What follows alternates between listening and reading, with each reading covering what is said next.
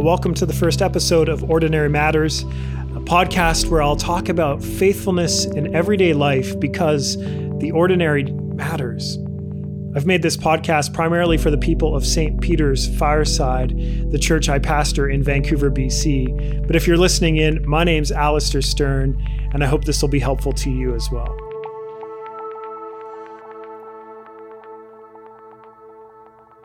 Now, part of the reason I've called this Ordinary Matters is because our ordinary lives have, in fact, become unordinary. We're living in the midst of a pandemic. We're watching the news. We're seeing things change, not just on a daily basis, but an hourly basis, and it's impacting our lives. Now, I don't know how you deal with anxiety, but I deal with it by cleaning. I spent almost three hours on my hands and knees scrubbing our floors Sunday afternoon. I got out a toothbrush and I cleaned every nook and cranny of our cabinets. I was recently watching Frozen 2 with my daughters, and in it, Josh Gad, as Olaf says, This is called controlling what you can when things feel out of control. And if you're anything like me, you've probably been doing this too. Maybe it is refreshing the Facebook newsfeed to see if there's some good news. Maybe it's going for a run. Maybe it's cleaning your home. Maybe it's escaping by watching uh, TV mindlessly. Whatever it may be, we all have our ways of coping with anxiety and they can be helpful. But some of us are experiencing these coping mechanisms being taken away. Gyms are closing. We have to stay in our homes. We start wondering if we can really handle another five hours of Netflix. And so, as we begin to process our new condition, as we begin to figure out the new ordinary, I want to suggest the most fundamental practice as Christians spending time with Jesus. As a church, if you're going through the daily offices with us, you know we're in the book of Acts. And in chapter 4, Peter and John are dragged before the Sanhedrin. This is the court of power in their day and age. And they're interrogated because they healed someone. And the people interrogating them say they were astonished and they recognized these two men had been with Jesus. At the moment, our city's anxious. We're anxious. I'm anxious.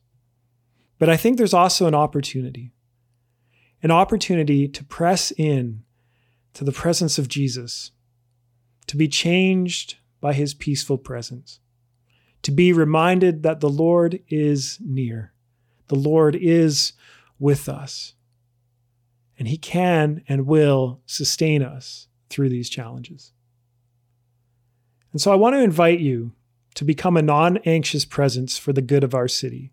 And the first step to becoming a non anxious presence is the step toward the presence of Christ.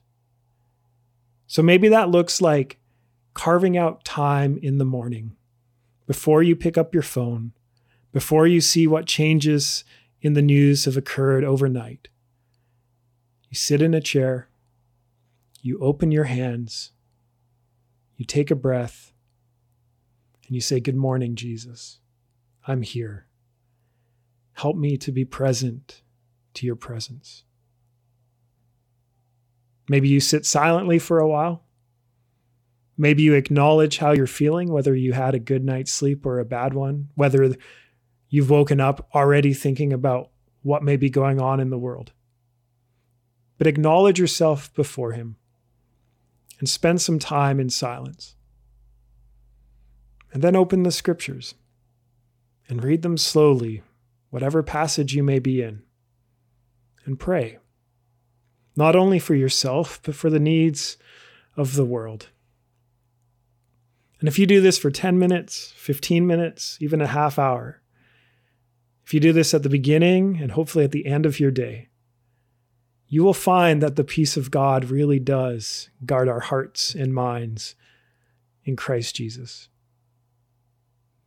Friends, I know these are anxious times. I know that there's uncertainty, but some things haven't changed.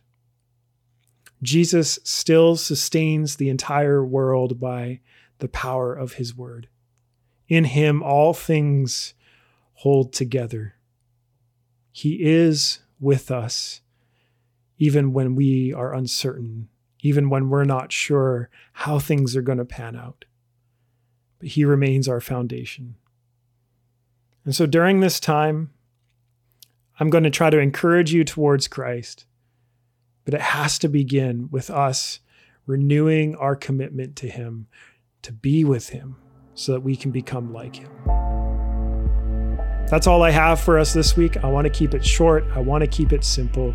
If you want some resources for being with Jesus, I invite you to visit stpf.ca/prayer and download our daily offices and start with that.